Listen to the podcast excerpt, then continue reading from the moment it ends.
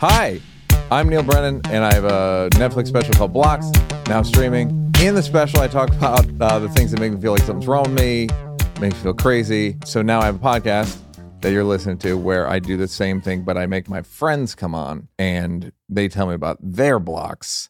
And my guest today is a longtime friend. I'm actually almost embarrassed by how we met. I'll explain. Roy Wood, everybody. He's the uh he's the uh your newest intro is you're the host of the correspondence Center this year. So congrats on that. Yeah. Our origin story is I like didn't I Facebook no, I saw it. Did I Facebook message. It was AOL. I AOL. it wasn't like messenger. no, it's email. Yeah, yeah. It's email. After Def Comedy Jam. You had a great joke. You had a joke about Martin Luther King, right? Yeah, I don't remember the joke, but it, there was an MLK joke. There was a sauce joke. It was about MLK. It's like you can't be a leader, you can't be a political leader and a little racist.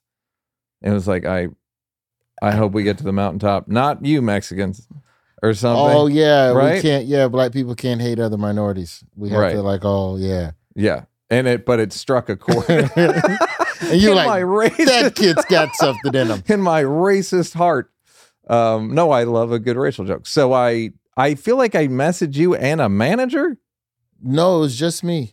It was just me. You found my AOL email at the time. Th- to be fair, this is 06 for context. Yeah, I This wasn't is- doing stand up really. I was I I was semi I did it for a couple of years, a little bit, and then I retired. It was just casual. It wasn't like it was just, hey man, great set. That was funny. Yeah, and I was yeah. like very appreciative, which to this day is the reason why I'll message comics that I don't fucking know. and be like, I- hey, that was a good late night. feel the same way. And I told this story to somebody the other day when people talk about Lorne Michaels as like Lorne Michaels.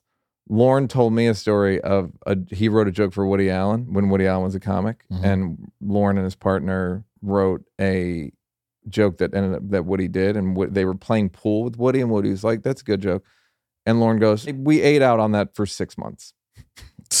like Woody Allen liked our joke. Like that's Yeah. you can get high. That's like a form of when someone you respect like says, "Hey." Yes. I try. I, what try I still try to do it.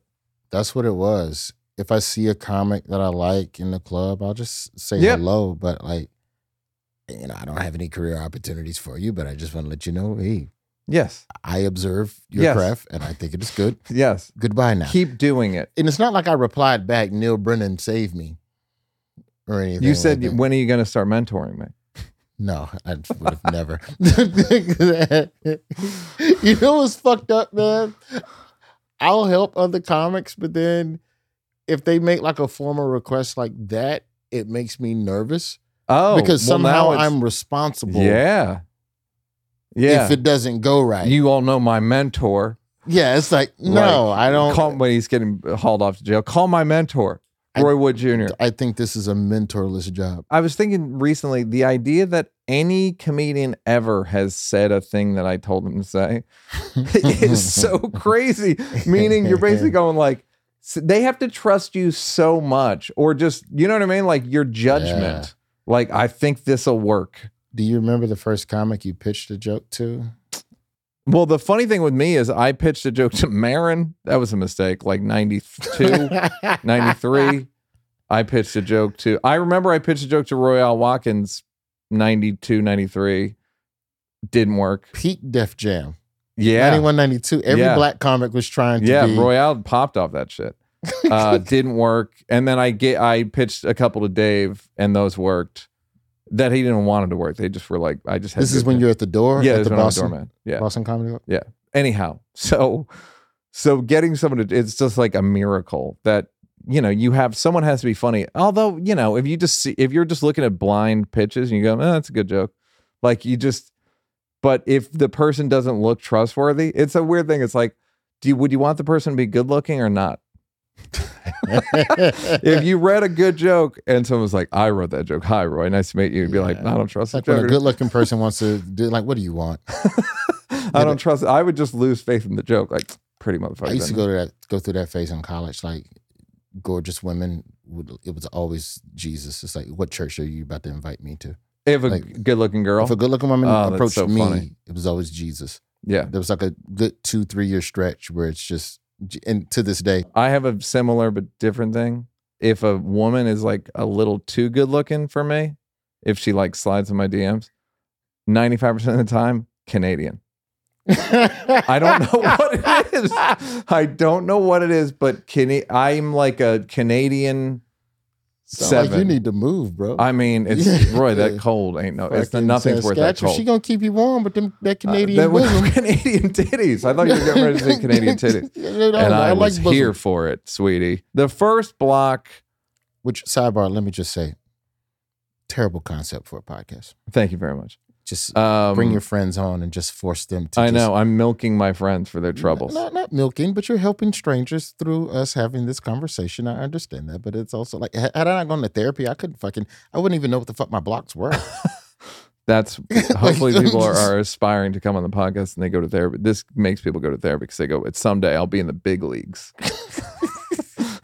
um. All right, this is a good block. one. This is a good one, and someone uh, one I didn't know, and I relate to it. You make yourself small, Mm. and you need to learn how to be selfish. Tell me more. Yeah, it's kind of a block and a half. They're kind Yeah, of, exactly. Well, take you can break them up. of- you make yourself related. small. I think that I make the mistake of not owning who I am. Like in that sense. Like and it's not even arrogant as much as it is just blunt. Like I remember and I had I had the realization of it. I was late for a flight. Let's just say it's 10 minutes till the doors close and I'm on the wrong side of security. A guy on the same flight, and I can hear him as he's approaching. Excuse me, my flight leaves it. My Yeah, flight leaves it. And this fucking white dude deboed his way through a three turn queue line all the way to the front, past me, past the blue shirts, through security. And I got to the gate literally like as they're closing the door and pushing Yeah. back. Maybe the uh, worst feeling in the world. Yeah. Yeah. Like when you see the plane Yeah. and the plane's still there. It's clear. the worst is when the door's still open, but they won't let you on. Oh, I like, haven't got sorry, that, that yeah, they've done that to me. And you want to like punch them and fucking run. but they're holding the printout. Uh, uh, yeah, once they yeah, have well, the printout in their hand, it's over. yeah, it's fucking. These It's are all the motherfuckers. no, sorry, there's nothing we can do. the printer has spoken. it was one of those moments, like a realization, like just all I had to do was just fucking be bold. Yeah. Could do it. Tell me what you say. I don't know because I've never, I've never made that move before. Like I'm also the guy on the train who will immediately try to accommodate and move and then, oh oh here's some space for you or the elevator but the elevator is too crowded or instead of just standing there and going no Mm. Well, it's like There's the no thing where there's like a pregnant lady standing, and you're just like, yeah, I don't know. yeah On the subway, and you're just like, this is just what happened. yeah or just the way the seats broke down. yo I will look at a motherfucker from three motherfuckers away and try to like telepathically come sit here but that just looks crazy on the train and like Right. the train is one of the places where asshole is the assumed default behavior yeah. so I actually feel like I have a little bit of power I have a joke that didn't quite work about the train, which is riding the subway in New York. It's hard to tell who is mentally ill and who is an unsigned rapper.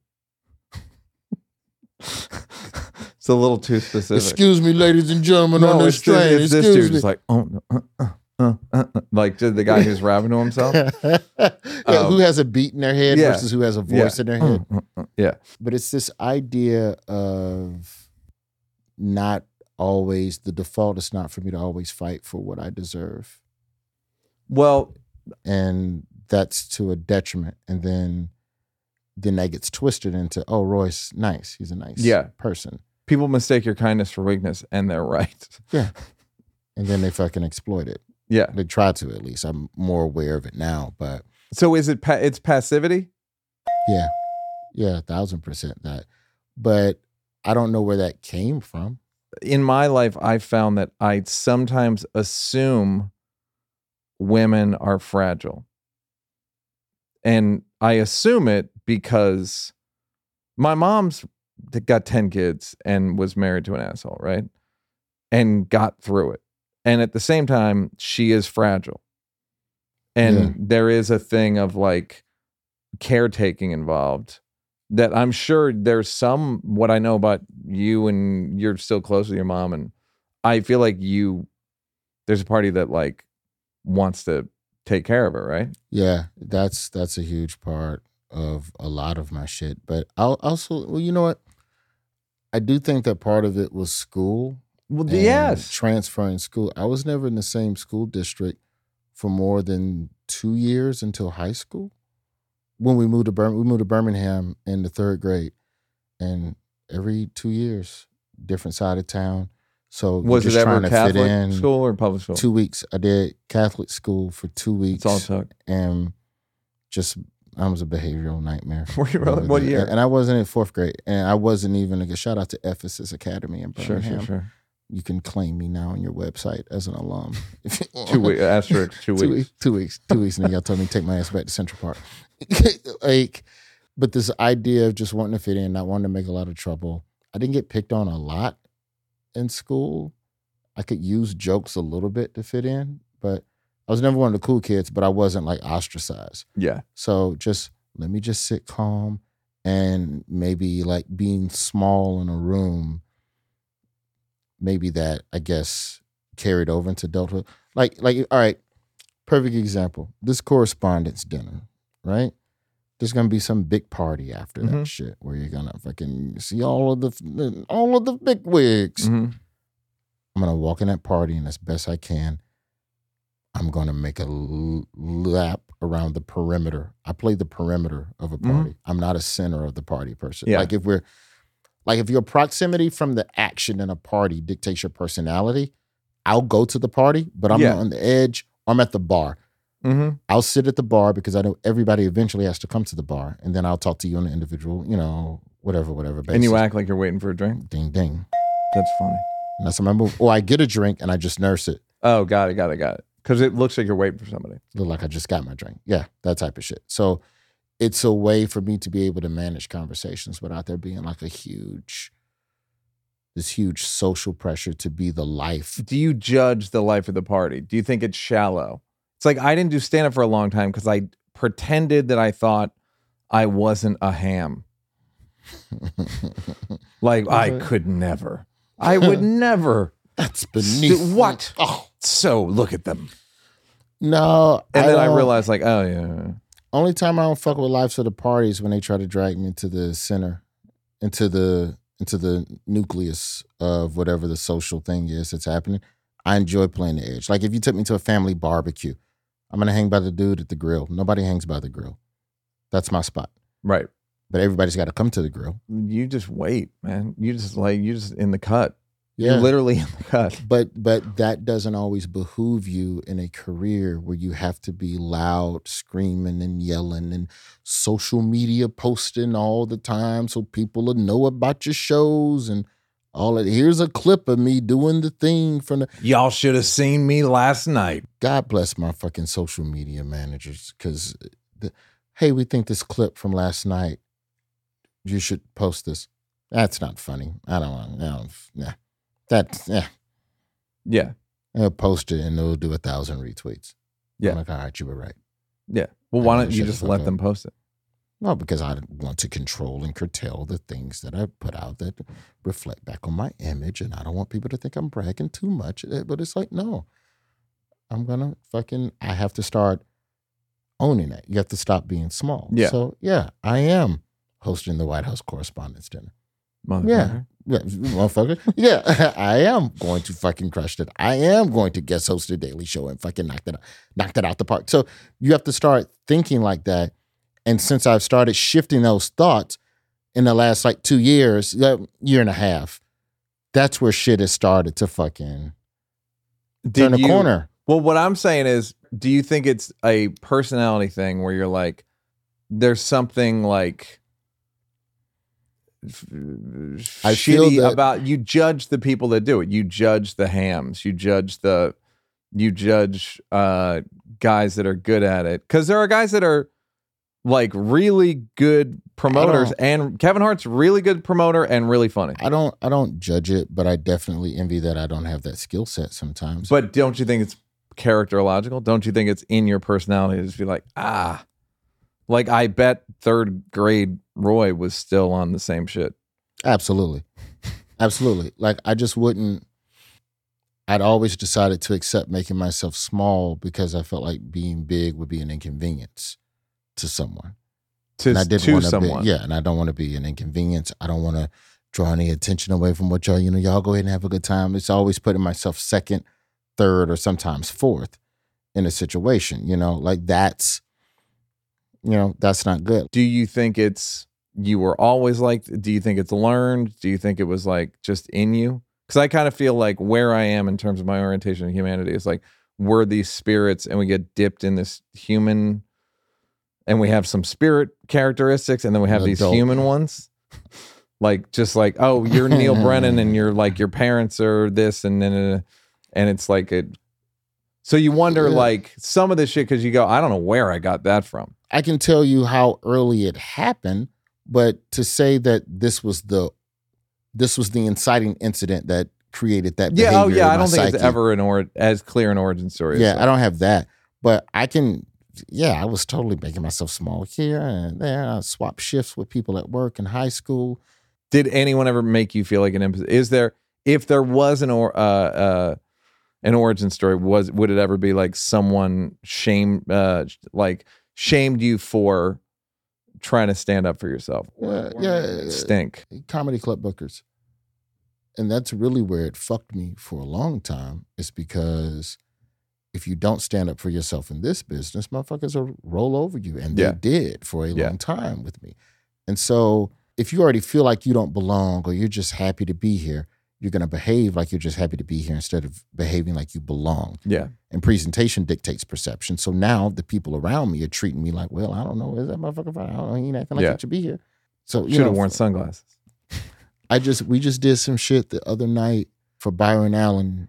It was just, it was me, Kenan Thompson, Tommy Davidson, said Gary Owen, Tiffany Haddish, like enough people that are higher than me on the comedy totem pole, but we're all we've all gone to school together. Yeah. Like I'm familiar with you. Yeah.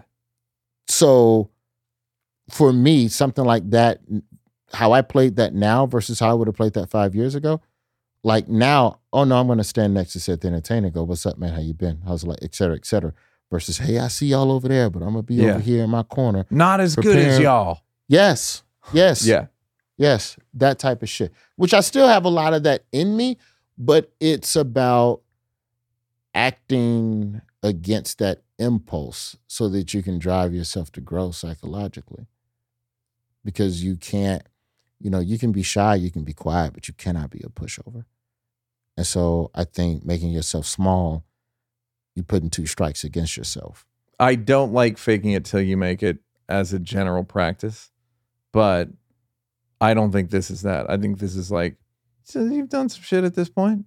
Eh, in terms of like the order of those people, there's two different orders. There's like the funniest, then there's the most popular, then there's the richest, but you're on all those lists. Yeah, for that room on that night, I'm in the. I deserve to be Yep. here. I've done enough, so I can stand here next to you, motherfuckers, and we can talk. We may not have done as many shows together. We may not as have as long of a comedy backstory Yep. Together, but you know me, and you know what. So I'm going to stand. I will be in the center of the room. I don't think you were right to take Cedric's drink from his hand. Well, I shouldn't. He shouldn't have let me take it. I snatched that shit like jail. Motherfucker, give me, give me your drink. I think that was wrong. What made you uh like go that's enough? Fatherhood has a lot to do with it. Go, go here we go. Talk to me. fatherhood like restructures your DNA a little bit in terms of what examples am I setting for him? Right. Like once shit started hurting my money, which then in turn hurts my ability to provide, Mm-hmm. I'm not fucking playing with you no more. Yeah.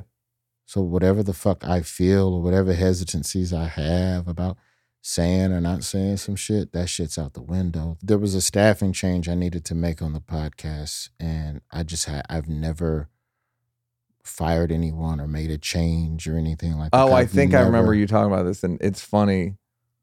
Like Uh, mm, how how did you find it? because it was fucking with my money. Right, but fucking how- my no, no, no, how- but care of my what- By the way, you're talking like a character on Power tonight. Like, you fucking with so that's money, what. So then, so that's then my son was born, and I'm not fucking with you once my son is here. like Adam Um, Ferrara, fucking swarmy lawyer. Um, so uh, I haven't watched Yellowstone. Is this what it's like?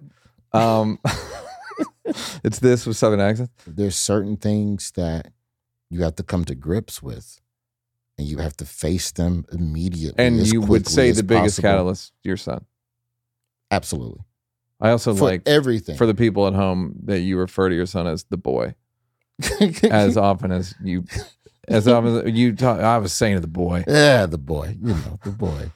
Also, Some people don't like it. I said it one time to a woman I was talking to one time. She I love like it. It's so goddamn funny. She did not like it. She Um, your son has a name, and I just don't understand why you're disrespecting him. I'm like, but you know me, you know the intent. Like words are just sounds with your throat. Like it, you know. Yeah. Uh, Yeah. Which brings me to another block: Yes. leadership.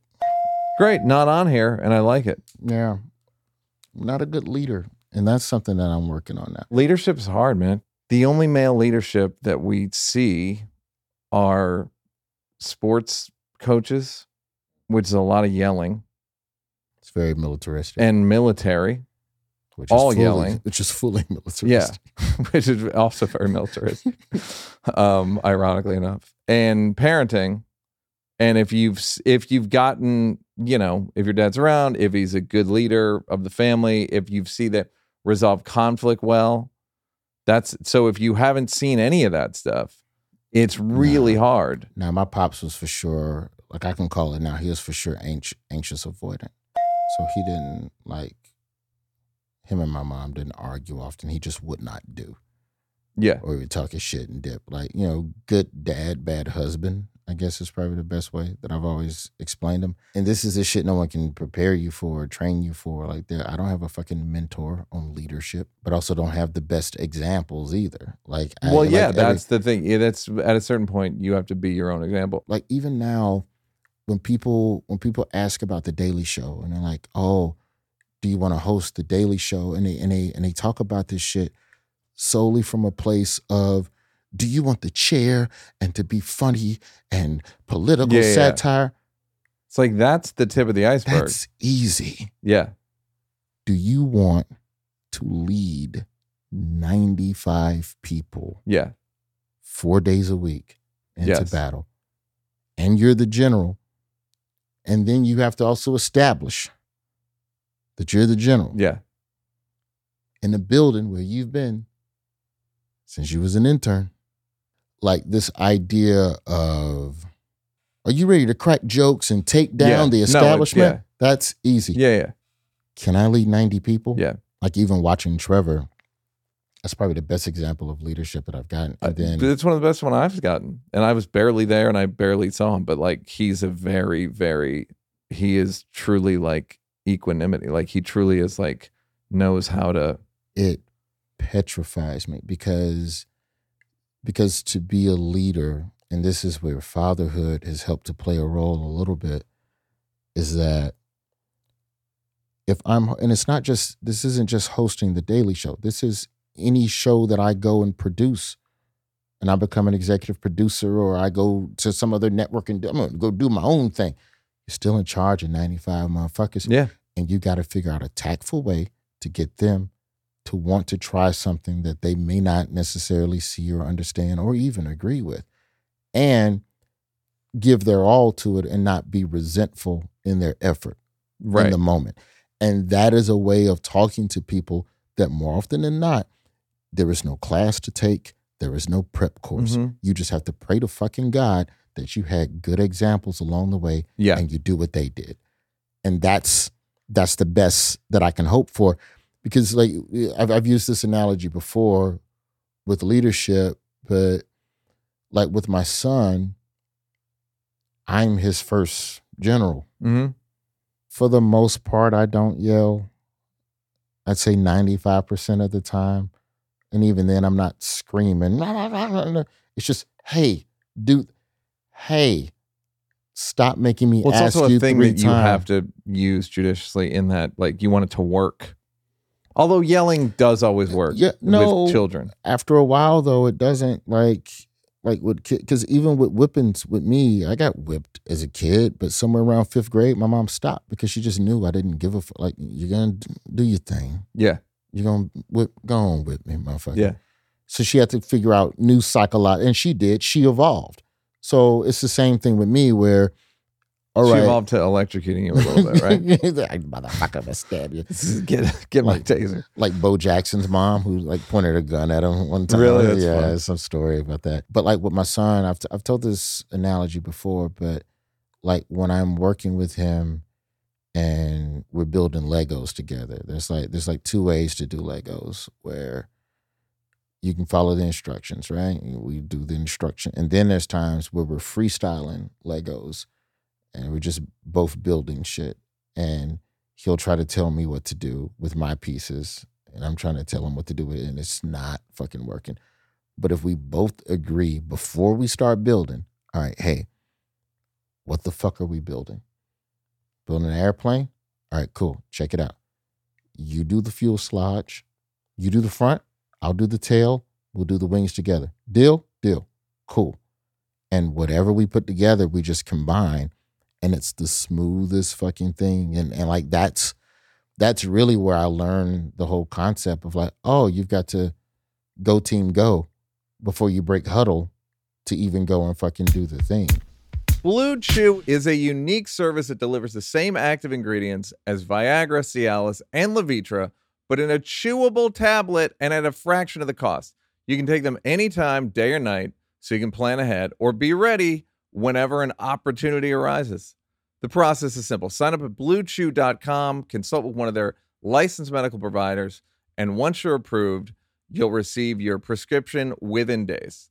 The best part, it's all done online, so no visits to the doctor's office, no awkward conversations, and no waiting in line at the pharmacy. Blue Chew's tablets are made in the USA and prepared and shipped direct to your door in a discreet package. I know what you're thinking, Neal, there's no way in heck you would ever need something to strengthen your penile erections. That's what I call them. Penile erections. Hi, I don't think we've met. I'm Neal.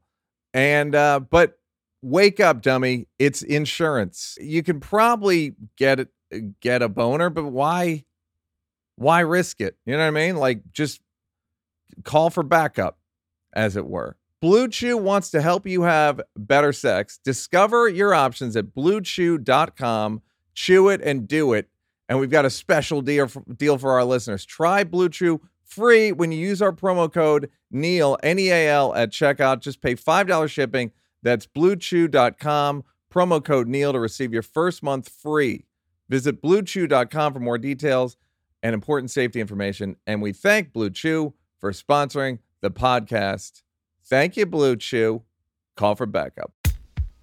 Today's episode is sponsored by Honey, the easy way to save when shopping on your iPhone or computer. How do you feel when you find a deal? Do you feel smart, lucky, excited? What about when you're surprised by a deal? Does it feel like you're getting a treat for free, a little special treat? Thanks to Honey, manually searching for coupon codes is a thing of the past. Honey is the free shopping tool that scours the internet for promo codes and applies the best one it finds to your cart. Imagine you're shopping on one of your favorite sites. Uh, when you check out, the Honey button appears, and all you have to do is click Apply Coupons. Wait a few seconds as Honey searches for coupons it can find for that site. And if Honey finds a working coupon, you'll watch the prices drop. I've used Honey myself. I swear to God, I've been using it for years. Otherwise, I wouldn't endorse it. It's almost weird how much I use it. Honey doesn't just work on desktops, it works on your iPhone too. Just activate it on Safari on your phone and save on the go. If you don't already have Honey, you could be straight up missing out. And by getting it, you'll be doing yourself a solid and supporting this show. Get PayPal Honey for free at joinhoney.com slash Neal. That's joinhoney.com slash Neal. Honey, honey, honey, honey, honey, honey, honey, honey, honey. Power up for springtime with Factor, America's number one ready to eat meal kit. Get nutritious chef prepared meals delivered straight to your door, leaving you time and energy to tackle everything on your to-do list. Did I ate this? They sent it to me. They sent me a bunch. Uh, some had meat, which you know I don't do. Um, but uh, a couple more were veggie, and I had mushroom risotto. I believe it's n- if I were at home, I could tell you, but I ate it and it was literally delicious. Um, like actually great. It wasn't like ugh. it was like oh this like tastes like I ordered it. Choose from keto, vegan and veggie, calorie smart, and protein plus options on the menu each week. Uh, prepared by chefs and approved by dietitians, each meal has all the ingredients you need to feel satisfied all day long. Head to factormeals.com slash Neal50 and use code Neal50 to get 50% off your first box. That's code Neal50 at factormeals.com slash Neal50 to get 50% off your first box. I want to talk about fatherhood as it pertains to your perception of your father. Go. You're only asking that because you know I'm gonna unpack that shit in the next couple of years. That's like the There, well, because I was I- telling, I was telling somebody before you got here, like the story, your dad's story is so crazy and great. It's like more cinematic than cinema. like screenwriters are like, what the fuck? straight, straight villain turned hero. Yeah, but okay, could have so been villain. tell the story about your dad. The finding your root story. Yeah. The the car. Yes. Okay, so what? So the backstory. Well, so, well, let's set it up. Like you're a lit. How would you categorize? Is your father still alive? no, no. My father passed in '95. I was 16. Okay, so it it never got to be especially good. Was it ever especially bad?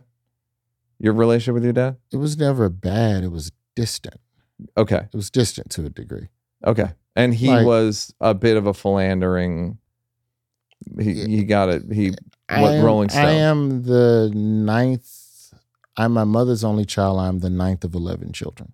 uh, on your father's side. Correct. Yeah. By I think four women. I think is the count.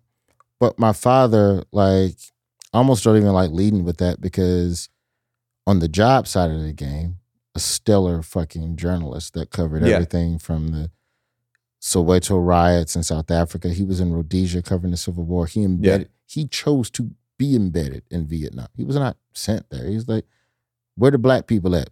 They getting ra- racism? All right, send me. Yeah, he Did was. that shit. He didn't he kind of march with. Not kind of. Motherfucker, did every civil rights shit you can name, motherfucker was He there was with a tape doing it recorder. or covering it. yeah. So, And well, that's the thing. It's like He did a radio show with Ernie Banks in the 60s in Chicago. like, they he- co-hosted. Yeah, like the way Aaron Rodgers does his Yeah, Monday yeah. morning, whatever the fuck. Yeah, My pops just talking racism. Just, Ernie Banks is, uh, I believe, uh, called Mr. Cub, and also Yeah. he's anti-vax and he's done ayahuasca in the Listen, last year, this- right? We don't know. Are we doing Aaron Rodgers? Died long Is that an before. Aaron Rodgers joke? Yes, yeah. Um, okay, so uh, yeah, I'm not here to like. No, no, I understand. He, I I never gotten the sense that you didn't. I your dad's a a people are contain multitudes. That's it that, but it's an important part of the story in terms of so so my father walked with a limp. So my dad, oh, sidebar. So I have two younger half brothers from a woman that my father was with after he was with my mom. okay, And so that's who we ended up kind of being with until he died. And I do finding your roots and they start breaking down. show on PBS, Dr. Henry Louis Gates, where you go, people they Yeah, you, you trace your send them your DNA, tree. they trace your shit with was it birth certificates, wedding, marriage licenses, Mhm. House deeds, census data. They can literally just it's just all paperwork. It's just how patient are you to go through all the microfilms at various libraries. So I go and do this show and they made some calls. And so my father always walked with a limp. And I had this feeling like when I had my son, where you you kind of when I had my son at least, you go through this whole I'm gonna do this with him, I'm gonna do that. Then, man, I can't wait to just have this life with him. this and is person. it a reaction to your dad? No, in that moment, I'm just thinking Right. about what I want to Yeah. do with him. Right, right. but is that the stuff? It's like unlike my no, Okay. no. It was just just It was I just like fucking yeah, love, yeah, bro. yeah, yeah. And then I'm thinking, okay, well, how am I going to teach that? Well, who taught me that? Ah, not my dad. Damn, he, damn, dad didn't teach. Shit, he didn't teach me that either. Who the fuck? Well, what the fuck did he teach me? And, and Uh-huh. like this idea, and then the resentment. Years later, my pops died when I was 16. I'm 37 years old in the hospital holding my firstborn, and now I'm mad. That's funny. Now I'm mad. Yeah. and I talked to my my two younger half brothers, and we had a conversation, bro. We had a long conversation just about what the dynamic was like. I know it was like when my dad was home, but what was it like when he was over at your house? Right. And what they walked me through was like just a totally different fucking like my pops. My my parents worked different shifts, so they were never really in the house at the same time, just in general, which I guess worked out for the better. But like, I really only saw my dad on Sundays. I would see him in passing, and he would pick me up from sports shit and drop me off, and then he would head back to the radio station, or to you know go out in the streets and go drink or whatever. So, like, I didn't really have the same regular family interaction with him. Anytime I was out with him, I knew he was respected and people respected me. People treated me very kind. Like my dad did a lot of good shit in the city and like it was no, it was nothing for us to swing by. Like my pops was the one that would pull up where the homeless people are warming and just hand out 20s. Like he was just he did good shit. Then I called my little brothers and they're like, oh yeah, daddy checked our homework. He would show up to practice and watch practice. And I'm like, what the fuck is going on over there? Squeezing your baby harder and harder. I'm squeezing my jaw. I'm 37 and I'm fucking mad at a dude that's been dead Yeah. almost yeah, a while. 25 years. Yeah. Yeah. What do you do with that? Like, you know what I'm saying? Like you Right. can't Yeah. what do you do with that? So a couple years go by, I go do finding your roots. And so my father walks with this limp. And anytime we talked about it, it was always like, oh yeah, your daddy got hit by a car when he was a teenager. And that's all they told us. Just and that's all he would say. Right. All and he dad- had there was like upkeep too, right? He'd have to get it. Oh like, yeah, because he he got hit. His hip got shattered in a couple of places, and this is peak puberty. So we had to get a hip replacement every like five to seven years to keep up with Yeah. his growth. This is puberty in the fifties, peak puberty. oh yeah, pops was tall, six three.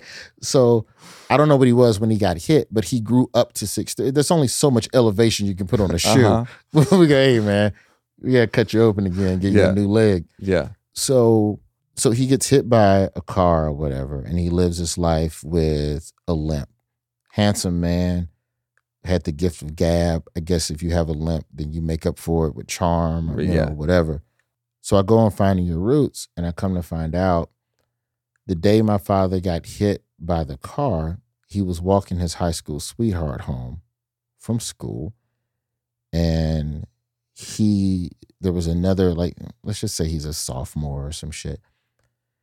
And there's a senior that starts spitting game at my dad's chick and his game's tight and he pulled her he fucking pulled my pop's girlfriend in front of him and she goes walking off with the new dude I never even like really heard of this until you I didn't like me. the 50s was just wild. Like you just say, bitch, come with me, baby.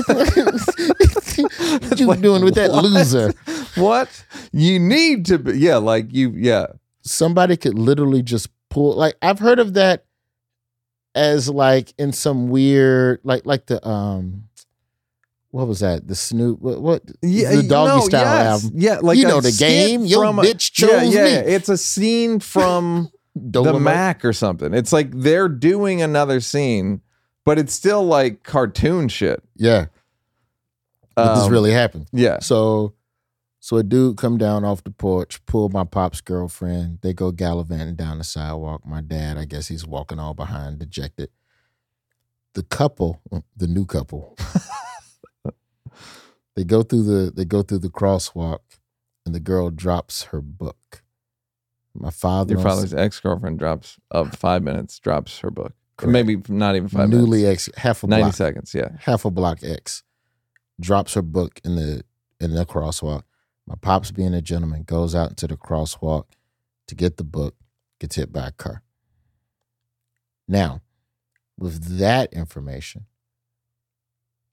how do you think that informed how he saw women and how he chose to treat women and relationships after that? Positively? Respectfully? So it I'm not gonna say it made it right, but it gave me a different understanding of, oh, you just didn't trust nobody. That's why you never really took marriage serious. You just did it to keep women content. yeah. But you didn't really give a fuck. You just were just gonna do what you wanted to fucking do. yeah. And that's what you thinking did. that they were to do the same program. some got in line, some didn't. Right. Well, no, they, he probably thought they were to be cheating on him and they didn't care and they were to leave him for anywhere he went. Correct. They could just be plucked. Could you imagine having like just think about how pure high school love is. Yeah. and for that to just like have your th- and you know and he's from that no therapy generation Yeah. so he ain't talked to nobody about this shit and his pops died They used to when firebomb therapist's office back then. yeah Throw Molotov cocktails if you open it. If and you open mind it. you he's 13 or 14 years old when this happens my father lost his father when he was four and on top of that he disappeared he was disappeared in georgia so my grandfather on my dad's side just straight up didn't come home one night and that's the story on him so you know that's some georgia lynching Yeah. shit so you're dealing with that and then also according to finding your roots there was no new male head of household listed on the census paperwork at any period of his life after the Georgia incident. So mean- the mom, Mom, your grandmother, Never remarried. never remarried. Yeah. Now we don't know if it's some dude in the house here and there, Sure. but we know for sure she never remarried. And in those days, you wasn't just letting some motherfucker come lamp up at your mm-hmm. house. You had to put a fuck. You had to marry. It's early lamping. Yeah, this is what, they call them homosexuals now.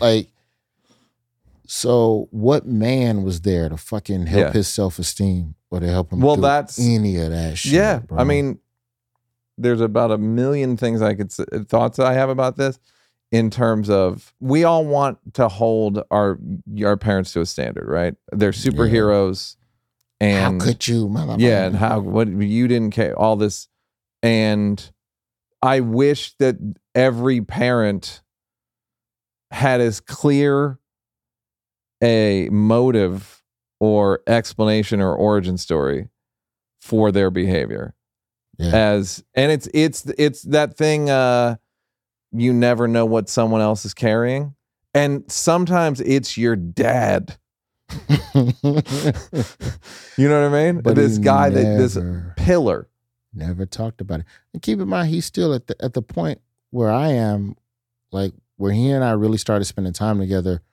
About a year before he died was when I got my learner's permit, so I would drive him to all of his speaking engagements. So I would sit in the back of churches and you know Elks Lodge halls and all that shit, and just watch them give speeches, but never talked about that shit, never volunteered it, and that's the thing that I really want to like kind of key in a little bit on on stage at some point. It's like your parent, and then he- then on top of that, PTSD of the civil rights movement. Like that's also not forget. He's also getting shot at in every war and getting cracked over the skull Yeah. when he comes home, and then also your leg got crushed because because know you tried to be nice to a woman who Yeah. spurned you exactly. You know the game. Your bitch chose me. and yeah yeah got- it's that's like very it's like it's it's such a crazy you couldn't even Story. You none of our parents, none of our untherapied parents are truly prepared to unpack that shit with us, the children, because they haven't even done it for themselves yet. i i so you tried can't even. I broached some stuff with my mom in the last year about her childhood. Her mom died when she was like two or three. You think she's grieved? You know what I mean? Like she's n- hasn't done any any unpacking, as we call it. Yeah, They just they all they knew was how to pack. They were expert packers, and it's wh- how what how presumptuous is it of me to think she might have the skills or interest to do that? Yeah, I think you and I were talking about that a little bit when I was talking about my mom.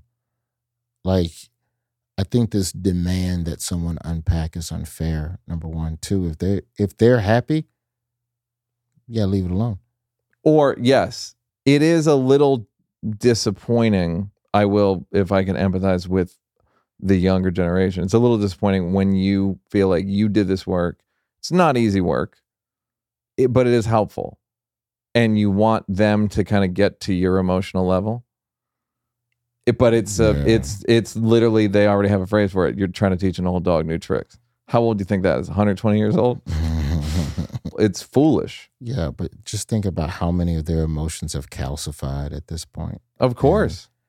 Like it's almost like on some, you know, Like it's geologically impossible. Yeah, I mean, my mom and I we talked a little bit just about some of those days and some of those times, and it's been it's been productive. But also, don't want to be the person to every time I go home, and she's just happy to see me because I'm home.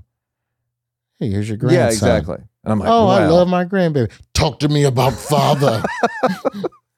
I want to Yeah. drag her through that Yes. shit. So I mean, every every year I'll get one or two questions Yeah. answered. No, yeah, exactly. thorough. I'm like, all right, that's that's good for this year. Yeah. Like that's all. That'll no, you know what? That's I think today I think we did good today. You like and you, it's a bit of a race against time.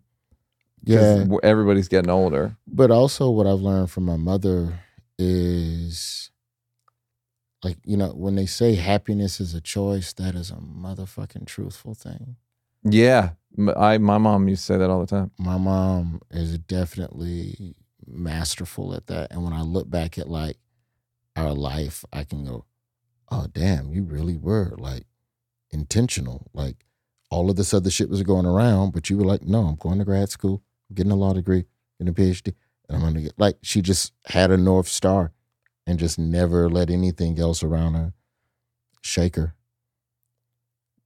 Yeah, I don't know, man. I, I just, I just think that our parents are, as much as we look up to them, like they didn't know everything they were doing. Mm. I don't know everything I'm doing. Like it's I'm raising a child that is smarter than me at the same mile marker that I don't know it is yet to be seen how new disciplinary techniques Right. There's that- no long term studies. you don't know if you did it right of- until Even like when people go like participation trophies, they might work. We don't know. I mean, as an example of one thing of like the one that gets all the but that might work. It's like somebody was saying it's the the Dr. Spock thing, the thing about like letting your kids cry through the night. yeah. That was a new thing. And it was totally accepted in the 70s. Ferberizing? Ferber? I forget what it's Yeah, called. it was totally accepted.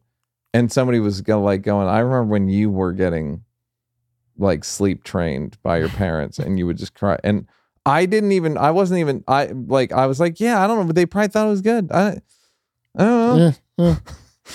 It's the, as you were talking, like the responsibility of, so it's a biological urge. Fucking is a biological urge. And then it's a thing you just do. And then 10 months later, you have a child. It would be like if you just fucked and then you had a Fortune 500 company. That's how prepared. It's like, I don't know anything about books, bookkeeping, running a business, management, any of this shit. And then, but we're, the expectation is you have to, and you have to be perfect. Tommy Johnagin had a great joke on Letterman. He's talking about how it sucks because you can literally just accidentally make a person Yeah. and you have a full you could never accidentally make a shed. Yeah. That's so there's funny. planning, there's supplies, you have to lay it Yeah. all out. Yeah. But a person you can just go, oops. person. Yeah. And now I have like more responsibilities than I can even fathom. And and it was you were supposed to back then. And women had fewer like just so many ands. But I wouldn't be where I am career wise if not for my son. Like that. I mean, you knew me in LA, bro. Like, eh, eh, there's a lack, and LA as a city has a lack of urgency. But I for sure have done more in the last seven years than I did the first what, 15 or whatever the fuck it adds up to make 24 years. Like that just it's it's unmatched. It's unmatched. I wouldn't necessarily recommend it to anyone. just fucking go make a baby. But Oh, why? Yeah, that's exactly right. Like the, you're not alone. I mean, it seems to be like an animating thing for people. Yeah, and and it and it creates a level of focus and stakes to Yeah. everything, which forces you to evolve. I'm thankful I'm evolving, but Beyond professionally. correct. But then you also have to start taking stock of yourself and going, all right, well, like like to even be here today. All right, well, what the fuck do I need to? What's wrong? And I already had like three or four things like already sitting in the back. You look at your phone like, fuck, I already got it. yeah, it's like uh, shit. All right. Well, this here's a question. What are the positive ways you've evolved since you had the boy? I think all of this. The only thing I need to work on, only thing I need to tighten up on is my health. But that's just because diet and exercise is just such a fucking scheduling. And it's easy to get caught up in just work. Because work is easy, work is comforting, work is familiar. Work is also literal and you're good at it. Sometimes That's the thing that I people always for. It's like I'm I like working because I'm good at. I'm like it's a thing I'm good at. It at. doesn't feel like work. right. It's- I enjoy this. it's a you're good at it. It's a it's fun to like you want to see me do karate. I'm good at karate, and you even if you're not trying to impress somebody, it's just cool to do a thing you're good at. I would say though, probably ninety five percent of it is that, and then there's five percent of people that are like, okay, but I need you to go do two push ups today.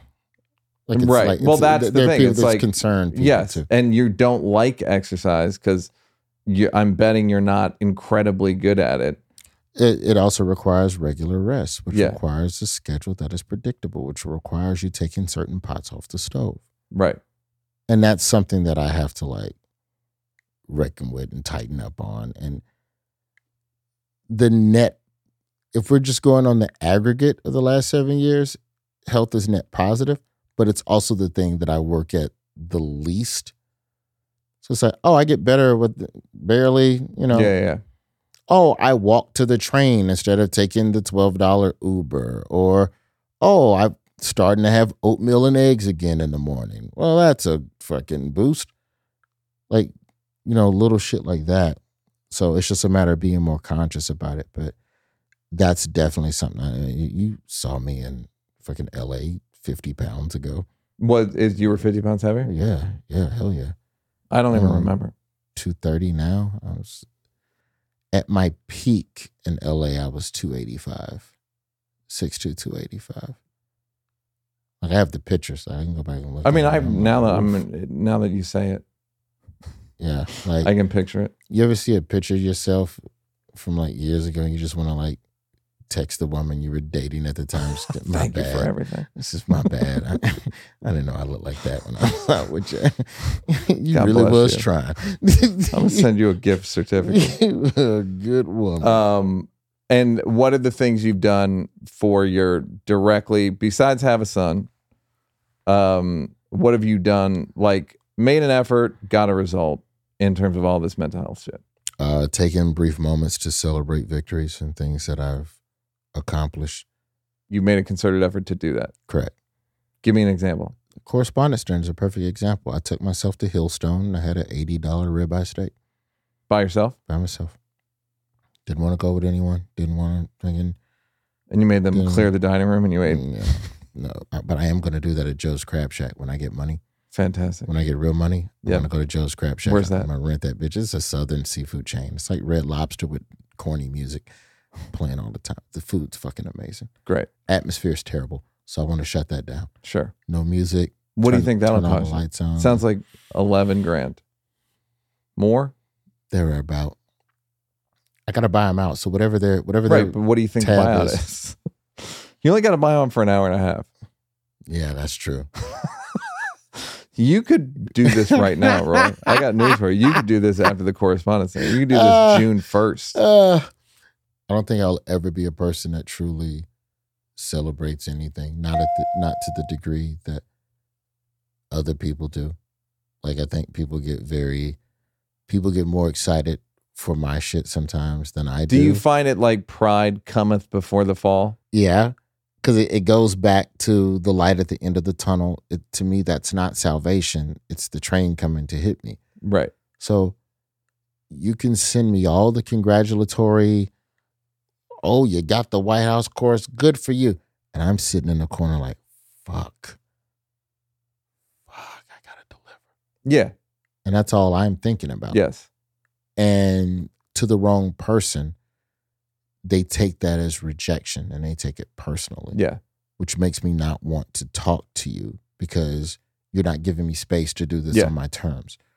Well, you're you like the sports celebrate. guy when they you win the division and you go like, I haven't won shit You yet. got work to do. And that's literally Yeah. and no, that's how I, I, approach it. totally relate to that, and I probably but approach it but the same and, way. and that's but but the problem is that in certain relationships if you are with someone that wants to celebrate everything because they celebrate everything for Yes. themselves they're going to yes, take that and as you rejection feel like a party pooper, even though it's supposed to be for you.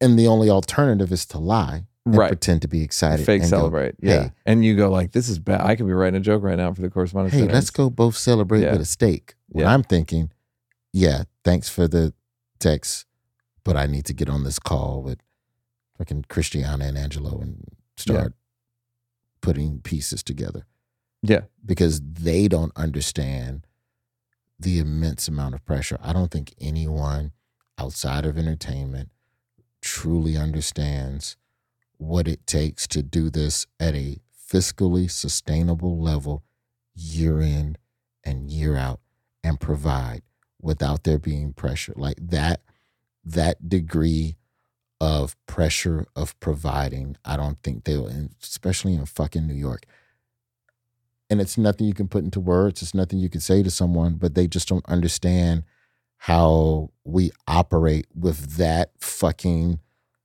well, it's fucking it's yeah. ray liotta in goodfellas Helicopter. helicopter i'm Yeah. constantly looking for the fucking helicopter it's it's up there man i can see it i can feel it man Yeah. even if I'm wrong, and even if every year I've done more, well, I did more because I was fucking didn't fucking. My therapist says something fucked me up, and I still ain't even like really processed it all the way.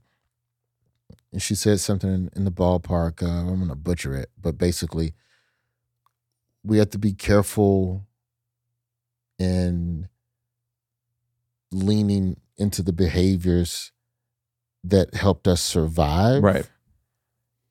and letting go of them when it's time to thrive. Right. So yeah. like well, all right. Great. Help me figure out what did what. yeah, and uh, but in the meantime, rents due, motherfucker. Yeah.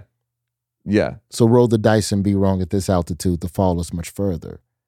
So you know, I don't know. I I think about that, but that the fear keeps me honest. It keeps me focused. It keeps a work ethic high. Uh, My pops had a fucking hell of a work ethic. I think it's ultimately positive uh, to have to to maybe not celebrate on the what we would call the on the nine yard line. But you know what I will do? I will the day after it. Well, not the day after correspondent, but like the it's like two days after. I will fly myself to Chicago and I will sit at Wrigley Field and I will watch a Cubs game. And I'll turn my fucking phone off. And I'll just sit there like Thanos fucking after he Are you going to buy it out again, fucking, like uh, the steakhouse? no, I, I did a suite at Wrigley one time. After I take my second hour special, I'll never do that again. Did you pay for it? Oh yeah, oh yeah. I'm not that famous. I'm not Bill Murray, motherfucker. They ain't just handing me no suite. Did they? Yeah. How many people were in the suite? About 12, 13. It was fun, but I would do the suite alone. Like that's my shit. I want nice it. shit, but I want to be alone. Yeah, but you want if you're going to be a brat, be a fucking brat about it. Yeah, I'm not. I'm not Charlie Sheen bow left field Yeah. bitch yet. When I get to that, And therapies helped you a lot. yeah yeah just to to sort through shit like i think i'm i'm fortunate in that i've had a decent degree of self-awareness i just needed affirmation from somebody oh yeah here's what you're thinking here's what you're feeling so do this and try that instead like that's that's been a big help But you know, I'm not on. I've never been on meds or suicidal or anything like. Like I've never, I've never Yeah. been. In, I've never been in the deep end of the mental health pool. Yeah. You know, I've been around a lot of cats who have, so it's given me a little bit of a better eye into myself. Some, like even with like, to bring it back to ayahuasca, like even with Roy did that, ayahuasca at the place I, do half, ayahuasca. I did half. Of he did a half. It's a two day ceremony. Roy did one. I fucking dipped. That shit was scary. I was gone, bro. It, it, it wasn't scary. It was just a lot to take in. You said it was like a bunch of. It was like too many people t- talking at a barbecue, at a family barbecue, Yeah. or some kind of family function. Yeah. It was like being in a room uh, because there were a lot of people there at the Yeah. ceremony or whatever. But then in your head, it's just too many fucking people talking. Was it people that you hadn't that you like forgot you knew, kind of thing? Yeah, I think Like it was just and uncles? Yeah, but it was just more visualizations of them, just multiple visualizations of people and things and people you love and people you miss and stuff like that. And then having the realization in the moment that oh, I just I want love. I want my son to know love. I have to in order for my son to know love, he has to see love. So if I'm gonna if I'm gonna show him love, I I need to fucking be in love. I need to fuck. Oh shit! I have to fucking be with somebody. I gotta be in love. Okay, well, what were my examples of love? And now we're right back to the day he was born. Well, what was my father's example? How did my father show me love?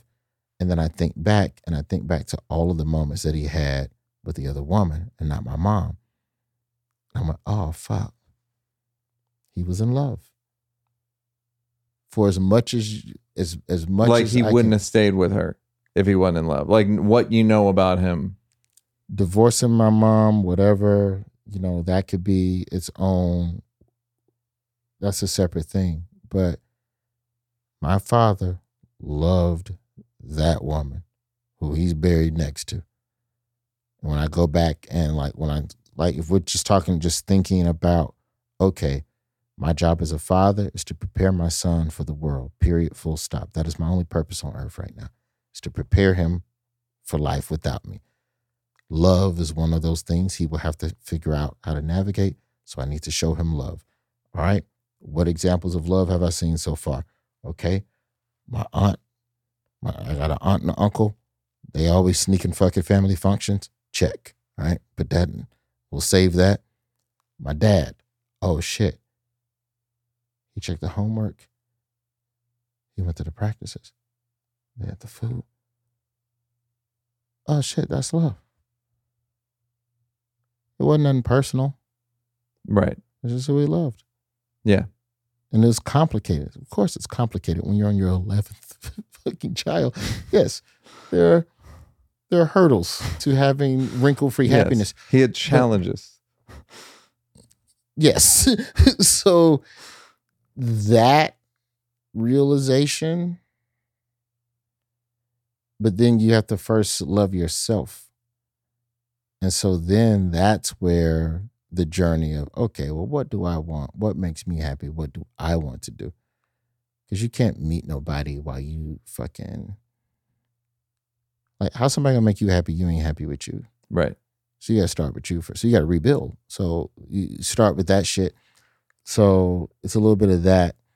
And then the other revelation I had was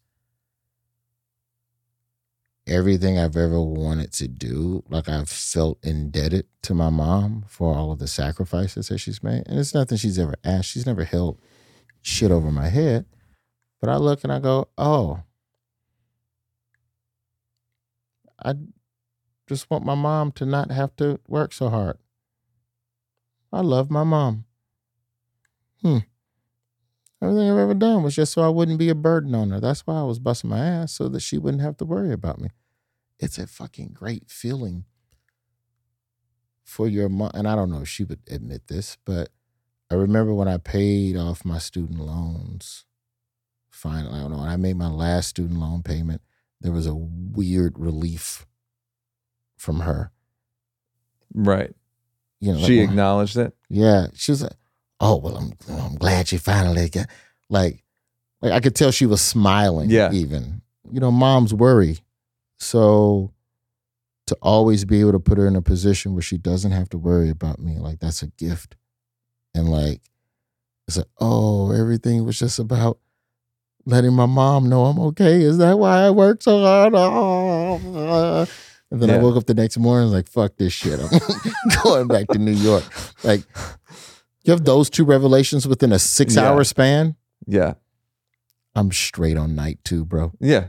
I don't need to ever do it again. Like, I don't know how, like, the people who do the ayahuasca, oh, every weekend, I've Yeah, done yeah, it yeah. 20 times. I- you might be in a different space. Yeah. For me, I'm good, bro. I got what I needed. I will return to drinking old fashions with extra orange. Well, but I would Man, also like commend Those- you for being willing, because you're not mentally unwell. Like you're like pretty from the outside in. Even in like I think I know you pretty well. I think you're like pretty even. You're like doing. You're all right. Yeah. You know. So the fact that you will go to therapy, the fact that you will drink ayahuasca, the fact that you will like tune into yourself is is admirable even realizing like squeezing your baby do you know what i mean? Like even like e- even a t- being a I can tell you've never held a baby because the way how you do you do it? Like this you- yeah. You bring them up here it's vertical. like a log. You heard that baby Um, vertical. well i'm not gonna do this to illustrate a goddamn point. I've held 10 babies. Um in my i'll have you know. It's just uh, cool it's like a cool thing that like culturally it's not it's like kind of you know like it's getting cooler but you Yeah. You, I give you this. I salute you for trying. But but the the bigger one is tuning into yourself more than like doing activities, therapy, uh, ayahuasca, whatever. It's being actually tuning into yourself and actually like, what do I want? Yeah. It's a hard thing to. It's the most obvious question in the world, and it's like the one that people ask it as an afterthought. Yeah. Yeah. Once I get this sugar out my system this month, I'm gonna be a fucking beast. I get so much clarity when there's like no coffee in my bloodstream for like two, three weeks. And I'm like, that's when I'm like, oh, I see the matrix code, bitch. Like, so Yeah. like, so yeah. Somebody, some a woman asked me that one time, like, what do I want? And I couldn't answer. It's It's- hard to know. Well, it It's like a weird, a lot of responsibility. but it's also weird where you get like did you ever have this point in your career where you looked at everything you were chasing and you're just like do I even want any of it? I always say it's just a velvet rope, but I'm like, Mm. I want Mm. back there. What, what Mm. do you know what's back there? I don't know, but I know I'm not allowed to go in, so, so I wanna- in. yeah And uh, the other question I ask is like, okay, if I do that, then what? Who will I be then? i know that all i know for sure career wise like host a show you could do a sitcom whatever all i know for sure is that i have three stand-up specials left in me i might still like go and do comedy whatever Right. but i don't imagine i'll have anything else to say after these next three specials where it's just about me and fatherhood It's and my still 10 years, dad though. and yeah it'll take a while but like even just like the idea of from 16 years old to now every life lesson that i learned was from someone other than my father those stories alone is an hour Mm. Yeah, of just serious shit light shit what you name it yeah, that alone without even getting into my own shit just here's all the substitute teachers yeah. that i had along the way you can explore that i can explore my dad i can explore you know my son and i and i think that'll be enough i like i don't like it's still fun to do for TV, for Daily Show to just talk about issues in the Yeah. world. But for me, compiling another hour of I didn't I've done it. I've done it three times. I I want to talk about something else. then also, I think to a degree, if I do it right, then those specials and stuff like that, maybe that can serve as some breadcrumbs for the boy, so he can put together his own shit when I'm gone Right. you know because my dad didn't give me that i don't have that like none of us in our generations have that that's the real advantage we have in this generation is that you can leave your kids with something to hey here's some of the pieces you might be having trouble with putting together now that you're 50 or you know like whatever Yeah. It's hard to know when to leave it though, because it's like, do you leave it at? There's like tax things and 18 and 26 and Yeah, I've I've thought about that. Like, I don't know, like like you think about Superman, the old school Christopher Reeve Superman. He just would fly to the North Pole and FaceTime, pop in a fucking cassette tape from his dad. Hello, son. Yeah. You know, and he would fucking he Get would, He would drop. Yeah, he would. He would drop some game. drop some games, and then fly back to Metropolis and fucking Yeah. Take the crystal out. That's the best. Those are the best ones. Uh, Roy Wood, you're a great dude, and I'm glad we're friends. I don't know if we got to all the boxes. I'm sorry. No, we did. Block Bloxes. We did. We. I mean, I really wanted to get to. We got to them. I Okay. because nobody knows what you texted me. That's fair. Good time, man. Good time. You goddamn right. All right, buddy.